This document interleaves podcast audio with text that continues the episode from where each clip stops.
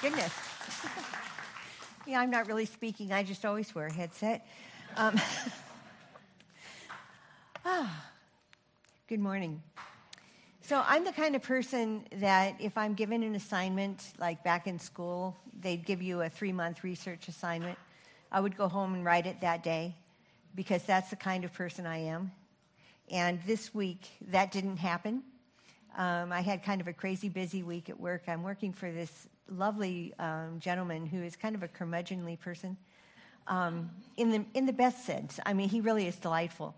Uh, but he's old school and he does dictation live over the phone 60 pages. So um, this sermon came together on Thursday night. So while that is normal for some of our speakers, it isn't normal for me. And then on top of that, um, yesterday we adopted two kittens. So I'm a little frazzled. Um, but here we are. So this morning I'm going to go off the rails anyway. Uh, in other words, I'm going to cheat. Uh, you know, we've been in the book of Mark for a long time, right? Sorry, Andrew, I can't do this. Hi. my people in, in the tech booth are laughing because I said I would never, ever move away from here, and you saw how far I went. Um, well, you probably know that each of the gospel accounts was written to a different audience, right? I mean, uh, the book of Matthew was written to Jewish Christians, Luke was written to Gentiles, um, John was widely known to be a book written to the church and Mark was written to Gentile converts living in Rome. So each of the Gospels has a bit of a different spin or a little bit of a different emphasis. And, uh, you know, we do that today. Um, ben and I recently went on a trip to the British Isles, and if I were writing letters to people, um, I might stress different things. If I were writing to Catherine Anderson, I'd tell her all about the library at Trinity College and how it smells like books because she would resonate with that. Um, if I were writing to Brian and Kathy White, I would write about our pilgrimage to Iona and the long, long, long walk to St. Columba's Bay, and how it's not wise to bring rocks back from it because they get heavier with every step. Um, if I were writing to Joyce Lister, I'd write about the gardens. Um, and if I were writing to Sarah Cameron, I'd talk about the uh, adventures in the Cotswolds all were a part of my journey and all were true. Um, but when I would write to each of these people, I would write something that would relate to them and to get my point across. And sometimes that means leaving out certain details because you don't want the letter to go on forever. And that's kind of what Mark did. And that's why I'm cheating, um, because some of those details that he left out are quite cool. So, what I'm going to be reading is a bit of a hybrid.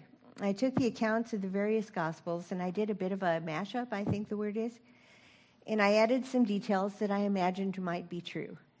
And I'll just say that right up front. I did it. It's true. I messed with Scripture. And I'm really hoping that the dire predictions in Revelations that talks about anyone who does that is blotted out of the book of life forever.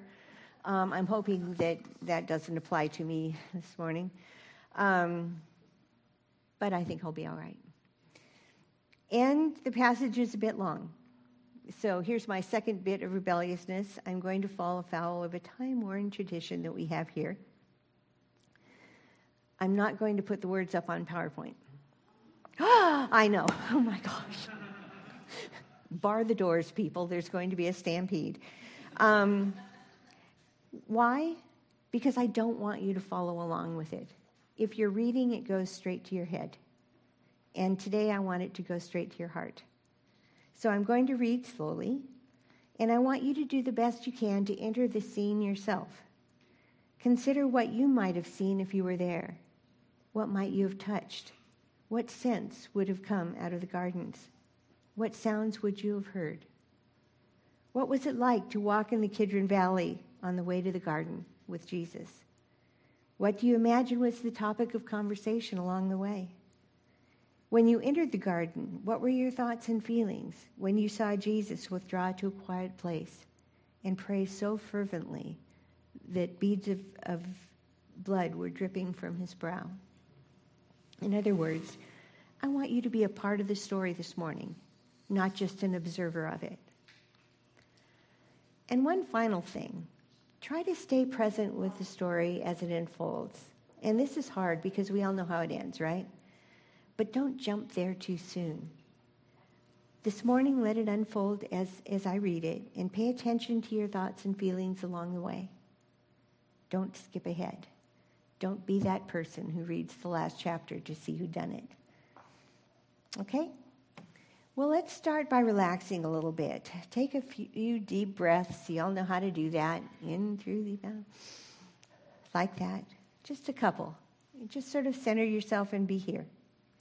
And I'm going to have a couple pictures on the screen that will help you maybe set the scene. So you can either have your eyes open or shut, doesn't matter to me. But again, let your imagination go unchecked. We trust that the Holy Spirit will guide.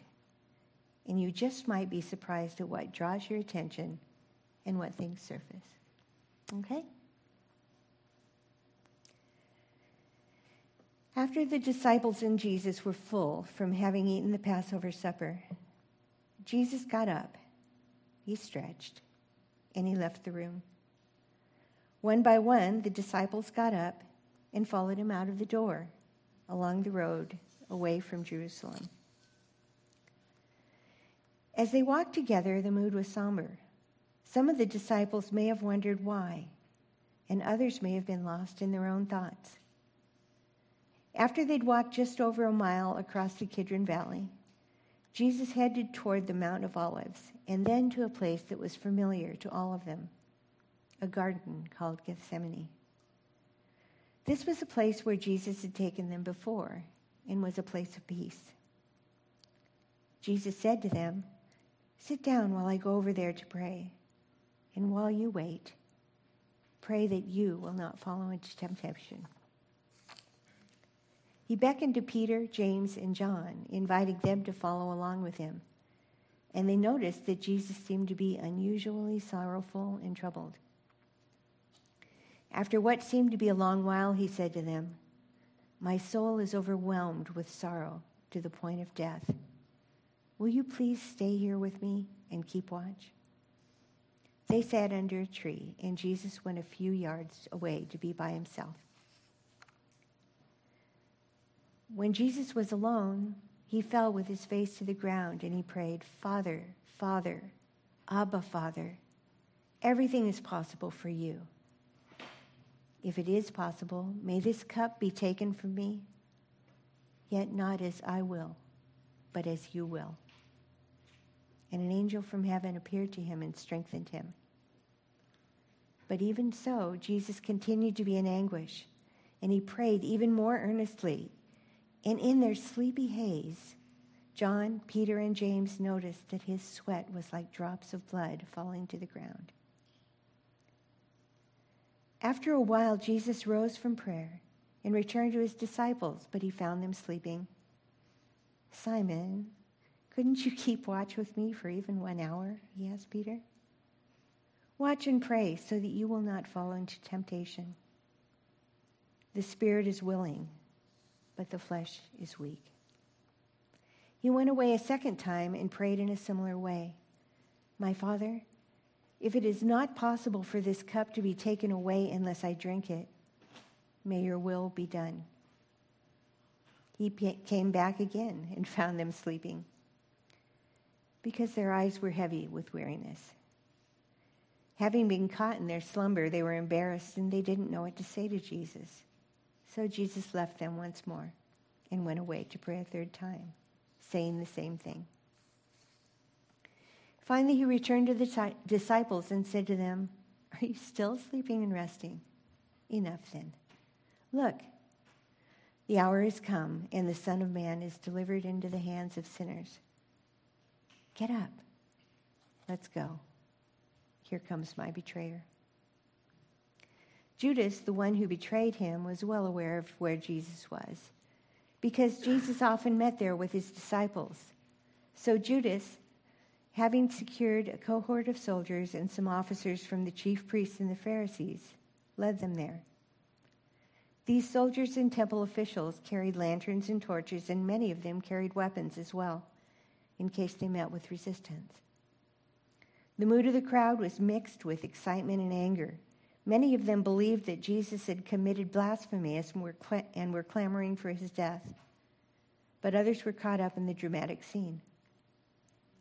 The soldiers' intimidating presence heightened the hysteria that pervaded the once peaceful garden. Jesus already knew what Judas had done, and in fact was aware of all the things that would happen to him. So he quietly met the soldiers and the officers from the chief priests and said to them, Whom do you seek?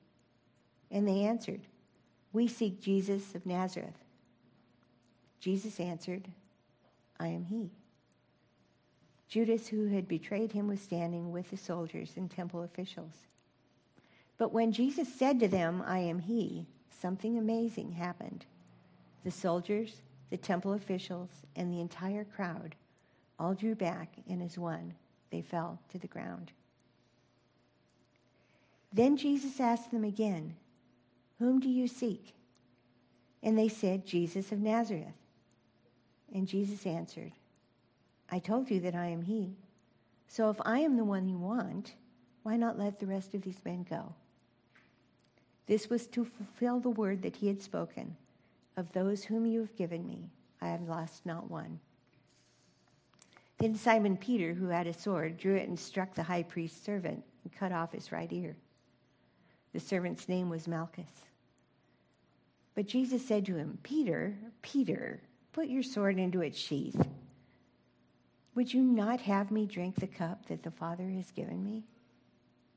So the cohort of soldiers and their captain and the officers and the Jews arrested Jesus, bound him, and took him away. Well, let's just take a moment to breathe in that scene. What is it like for you to be surrounded by an angry crowd like that? Not just the priests and the temple officials, but the Roman cohort as well. What is it like for you to experience the chaos of Peter flailing away with his sword and Jesus healing the ear that, Je- that Peter had lopped off of Malchus's head? What was it like for you to watch Jesus your Messiah, give himself up to be bound and arrested?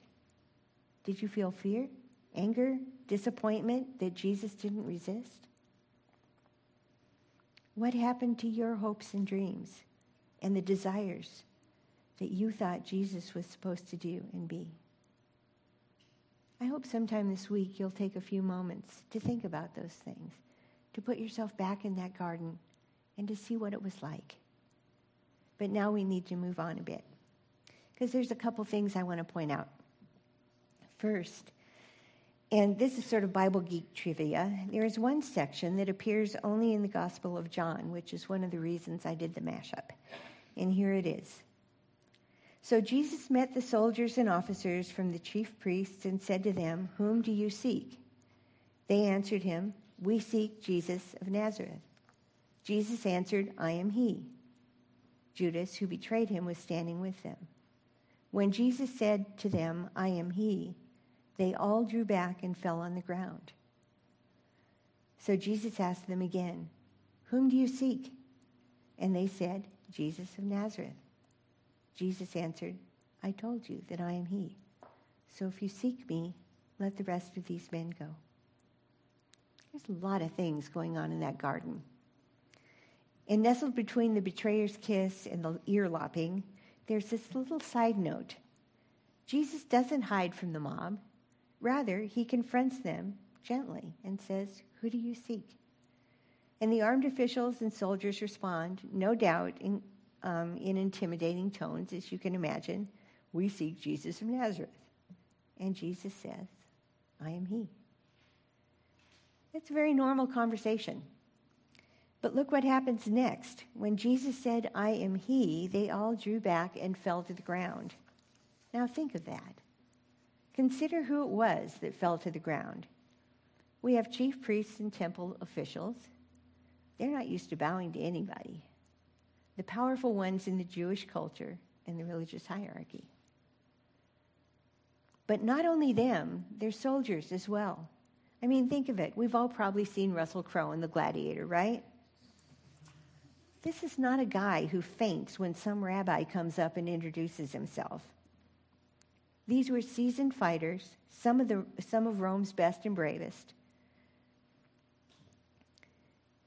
And they were there to be sure that a riot didn't break out, um, to subdue an unruly crowd, which they assumed they would be confronting. They were expecting resistance. And there weren't just a couple of them. In John's gospel, Judas is described as guiding a cohort attended by a tribune to place where they would find Jesus. A cohort was a tenth of a Roman legion, or about 600 officers, or soldiers rather.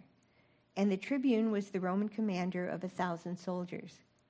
Now, we don't know whether Judas had brought the whole cohort to Gethsemane or not, but there's no question that their purpose was to subdue a, a, a riot or Jesus and his rabble rousers. And they would subdue them quickly and decisively and take them into custody. So, if anything, they overprepared. And yet, when Jesus said, I am He, they as one fell to their knees, which previously they would have done to no one but Caesar.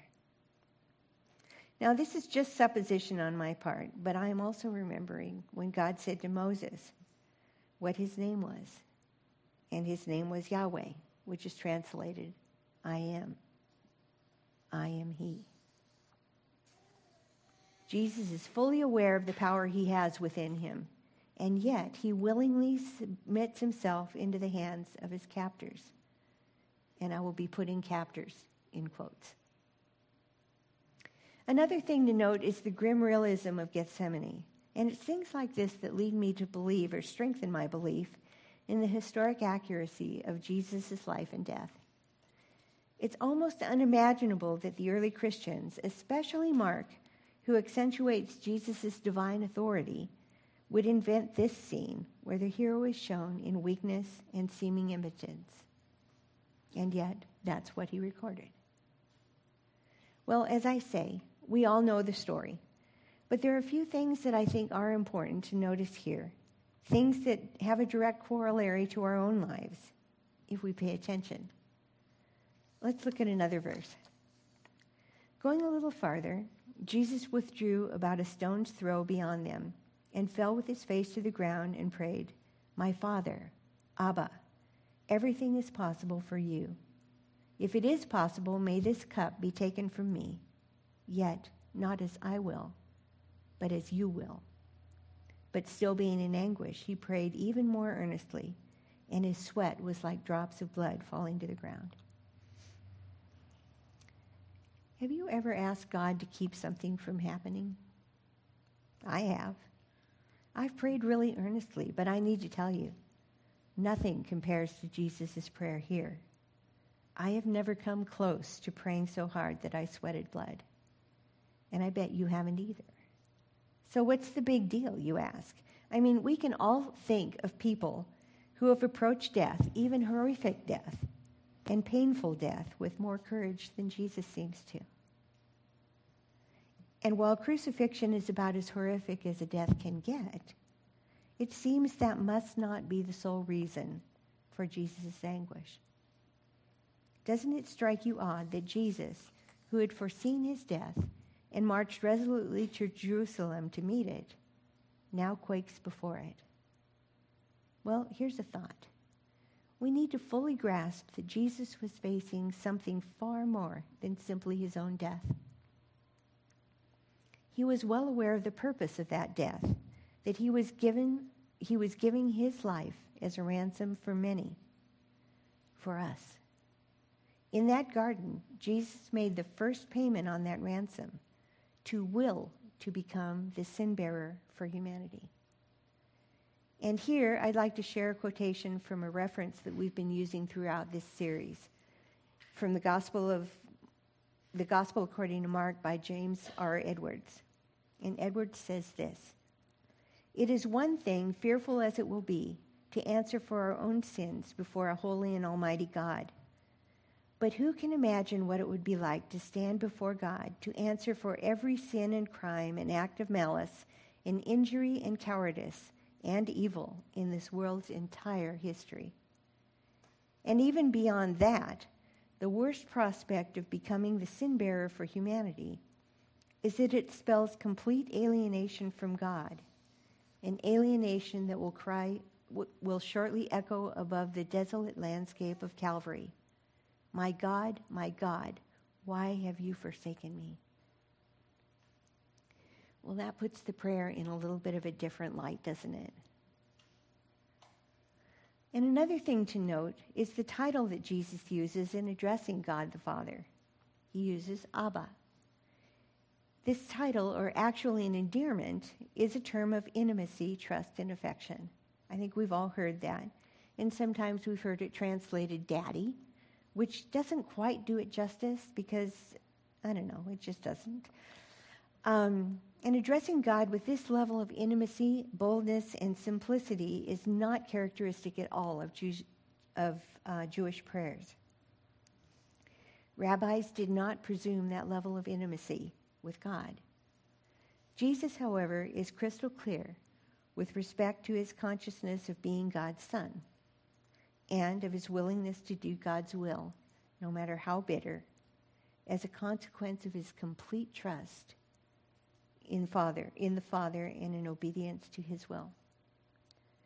Jesus' divine power and authority that have characterized his life is now voluntarily returned to the Father in trust that the purpose of his life will be consummated in self surrender and in death.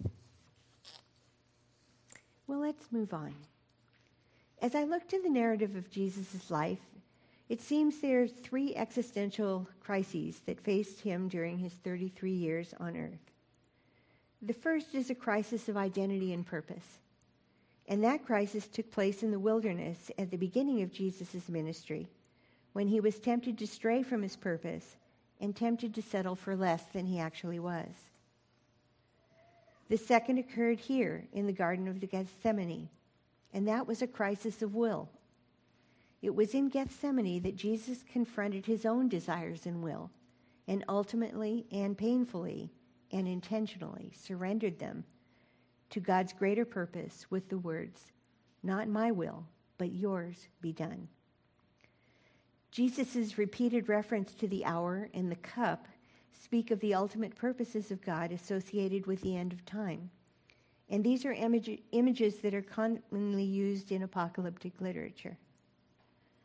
So, as Jesus masters and surrenders his will, he does so with the full knowledge that the surrender is in alignment with the greater and ultimate purpose of God. The last crisis will occur on the cross, and that is the crisis of physical surrender. It is on the cross that Jesus' body is surrendered to the nails and spears, where he breathes his last. It is interesting that on the cross, when Jesus feels most excluded from God's presence, is when he is in fact actually closest to God's will. The wilderness is a prelude to Gethsemane, and Gethsemane is a prelude to Calvary. In the wilderness, on the edge of a cliff, Jesus embraces his identity and purpose as he crucifies the temptation to seize power and authority for himself. In the Garden of Gethsemane, beneath the city, Jesus allows his will to be crucified as he surrenders his will to that of the Father's. And finally, on a hill above the city, he will relinquish his body to physical crucifixion, surrendering his very life into the hands of the Father three crises one of identity and purpose, one of will, and one of the body. These are three crises that I would like to challenge all of us to consider for our own lives. I hesitate to say that we should pray for them. It's a dangerous prayer indeed. I wouldn't suggest that we pray for 40 days of being in the wilderness, being tempted by the devil, or sweating blood in Gethsemane, or certainly not crucifixion. But perhaps something a little more tailored to our lives might be in order. Let's look at a crisis of identity and purpose. If you ask me who I am and what is my ultimate purpose here on earth, here's what I would like to say I am the beloved of God and I exist to glorify him in all respects, bringing God's love, light, and shalom to all those I encounter. That's what I'd like to say. Why? Because that's true. I am the beloved of God. So are you, all of you. I exist to glorify God in all respects, bringing God's love, light, and shalom to all I encounter. That's your purpose too. That's why we're here. But I stand before you as one who struggles with my identity and one who is dual minded in terms of purpose. I'm like the Apostle Paul. That which I want to do, I don't do. That which I do want to do, I don't. But that's only true as it relates to my alignment with my identity and purpose. And by that I mean I have one true purpose and one true identity. Whether or not I live into them successfully is another thing altogether. And the reason God has me here on earth is to glorify Him and to bring His love, light, and shalom to anyone I encounter. That is the truth. Whether I believe it or not, and whether I experience it or not, does not take away from the truthfulness of it. And uh, now here I am looking straight at George, and I'm going to use Carl Jung's name in a, in a sentence, and I'm hoping you don't go, uh uh-uh, uh that wasn't right. But here I go with braveness. Anything else is what Carl Jung would call the false self? Yes? Maybe? No. Who knows? Okay. I feel so much better. Anyway, the false self is the identity that I have curated and have assumed over the last 70 plus years based on what I perceive I am, based on other people's opinions and words about me, or of my, mo- my own misinterpretations and shadows. That's who I think I am. But who am I? I'm the beloved of God. So who do you think you are? You're the beloved of God. But do who you think you are and the reality of your belovedness always coincide? That's something to think about because it changes everything. So, my crisis of identity and purpose is to adopt who I really am and to surrender the nonsense that I have adopted as me and embrace my true self as being the beloved of God and my true purpose to glorify God and reflect that glory to everyone I encounter along the way. Everyone I encounter. So much easier said than done. and I would love to give you five keys to do it, but that's just silliness. Um, I'm not even going to waste time with that. We all are on our own journey, and hopefully it's in that direction. That journey, finding, finding our way back to our true selves, the beloveds of God, involves trust, an intimate relationship with our God who would dearly love to lead us all in that direction. It involves spending time with God in stillness and a posture of listening so that we will hear God's whispers as opposed to just give him a grocery list of things that we think he should do for us. Spending time in Scripture, not just reading for information and facts, but reading to allow it to transform us, to change us, to be a little more like that purpose that we have. The crisis of identity and purpose is that of stripping down to the nakedness of Eden and being quick to turn back to God when we stray which we will, when we hear God call, Where are you? Okay, that's the crisis of identity and purpose. And if that wasn't enough, there's more. Next is the crisis of will.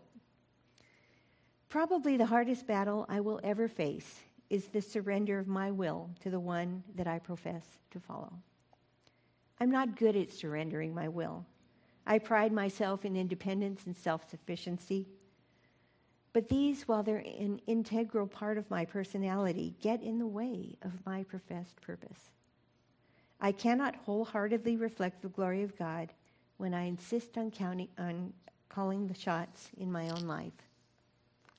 And here's just a silly example of how successful I am at surrendering my will, even though I know full well that it is best for me. For the last 30 years, I've been trying to lose weight. And I've been marginally successful. I've probably lost about a ton, but the problem is I put it right back on plus one or two pounds. Why? Because I have never surrendered my will when it comes to weight loss. I try to do it by self discipline. And this morning, we have this, which is hilarious because it was actually in my sermon, this very donut that I prepared on Thursday, not knowing that it would be here to tempt me. And I look at it and I say, I will not eat that donut. I will not eat that donut. I will not eat that donut. I will not eat that donut. I will not eat that donut. Well, maybe I will, but I won't eat it next time, or maybe the time after. Well, today, you'll notice there's no bites taken out of it yet, although it's sitting here wafting its deliciousness to me. I can't promise there won't be a bite out of it by the end of the sermon, but right now, I'm successful. But it is a very short term success, I suspect. So, what have I learned from this exercise? That I've got a shockingly low supply of self discipline. Why? Because I weigh the consequences, and nothing holds a higher priority in my mind and my heart than the self gratification that I get in the form of a doughy chocolate dipped pastry, or a chocolate bar, or macaroni and cheese. Or last night, dinner at the melting pot. Wow, I ate enough for three people. The surrender of will presupposes that there is wisdom greater than my own. Now, I don't like that. I'm an Enneagram 5. There's not supposed to be William, or there's not supposed to be wisdom greater than my own, but turns out there is. And I don't like that either. I don't like the fact that I may not be the best captain of my own ship. Judging from the past years, I'm not even qualified to be captain of even a rowboat because I keep guiding me onto the rocks. Surrendering the will is probably the hardest thing we will ever do if we ever do it. But what if Jesus hadn't? And what if we did? There's another thing to think about. Well, lastly, there's the crisis of physical surrender. It isn't easy to do this either. As a matter of fact, I'm horrible at it. In the 60s, there was a saying that was common amongst those of my age bracket if it feels good, do it. Now, that statement is a testament to what the priority of the day was self gratification, self fulfillment, consumerism, and hedonism. And unfortunately, our culture has seemed to bought into that hook, line, and sinker. And sadly, Christianity has too. The prosper- prosperity gospel didn't just materialize out of thin air. It was fed by the indulgent culture that we're all a part of. And the church brought it in probably as an attempt to make the gospel relevant to the culture. They skewed things a bit to make it more appealing to an audience that they thought needed Jesus. Because it isn't really marketable to say to new believers, you know, I'd like to offer you a, a life of sacrifice and self denial. You know, that doesn't play.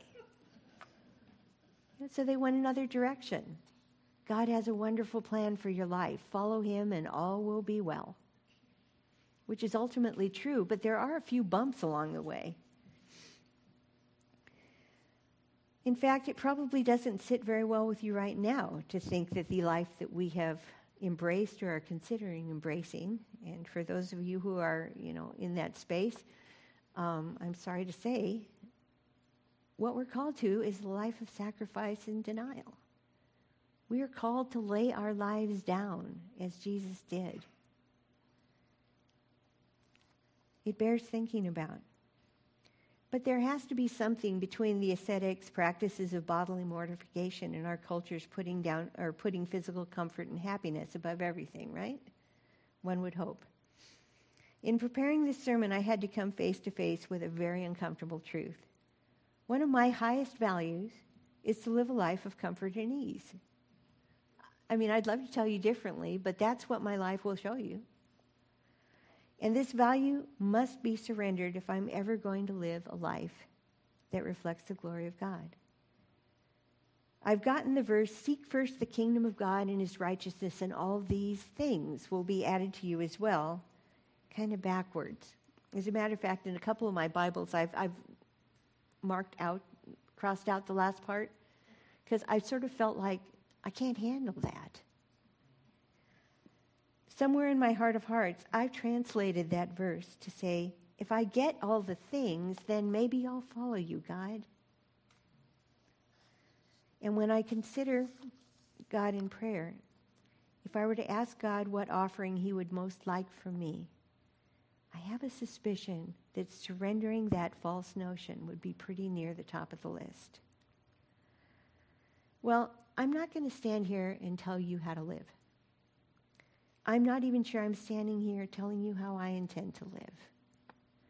But what I am going to challenge you and me to do is to think about it. Do whatever you do intentionally and with purpose. We live far too much of our lives in reaction or on autopilot. And I guess what I'm saying is wake up. Pay attention to what it is that is driving you in your behavior. Wake up to what lures and traps you joyfully dive into. Wake up to who you are and what you're here for. Wake up to a life that matters rather than a life that takes place while you're not paying attention. It is time we took honest stock of these things rather than just continue to go through life with blinders on, grasping to the notion that I'm okay and you're okay. And that's okay. Here's the reality I'm not okay, and neither are you. And that's a really good place to start. But we have to admit it.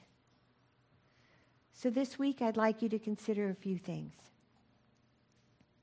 Consider who and whose you are. And in light of that, what your purpose is. Consider your will. Does it serve your purpose? Or does it have a mind of its own? Consider your physical being. Is it crying out for something that is actually masking a deeper need? And above all, make time and space to develop an intimate, deepening relationship with God. All good things come from that. And as your relationship with God grows, you will begin to sense more easily his leadings, and his whispers. There will be no change without surrender. And there can be no surrender without a trusting and intimate relationship with God, however you experience him, be it in nature, be it in the scripture, be it in prayer, be it in finding God in one another. Whatever calls to you and speaks, speaks to you of the divine, Follow that. There's a saying that is popular these days in a far younger demographic than mine, and it's sorry, not sorry. And honestly, I don't like it very much. But that's where I find myself this morning. I'm sorry this is not a really uplifting and happy message that will make you leave with a song in your heart and a smile on your face. But I'm not sorry at the same time because I think sometimes we need to chew on a dose of reality. I know I do. I know I needed this sermon. I needed to take a good long look at my life in the cold, harsh reality of the Garden of Gethsemane. What does it all mean? What does it all mean to my life and how I live it? Is who Jesus is worthy of my surrender and trust? That's a big question. It does not have an easy answer. But the clincher is, assuming he is, what's stopping me from doing it? Well, as the band comes up and I close, I'd like to pray over all of us using a prayer inspired by Psalm 139. And as you listen, perhaps you'll find that it's the cry of your heart as well.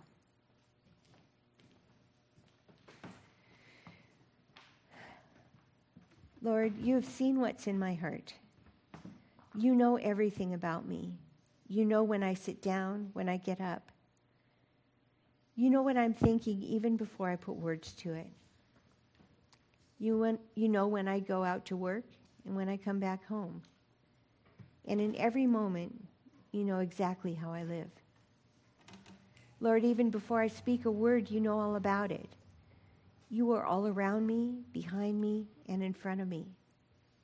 And you hold me safe in the palm of your hand. I'm amazed at your knowledge of me and your love for me. It's more than I understand. God, you see what's in my heart. You know what is there. Show me what you see, O Lord. Give me the courage to look at what you see. Tell me if there's anything in my life that is hindering me from an unrestrained relationship of love with you.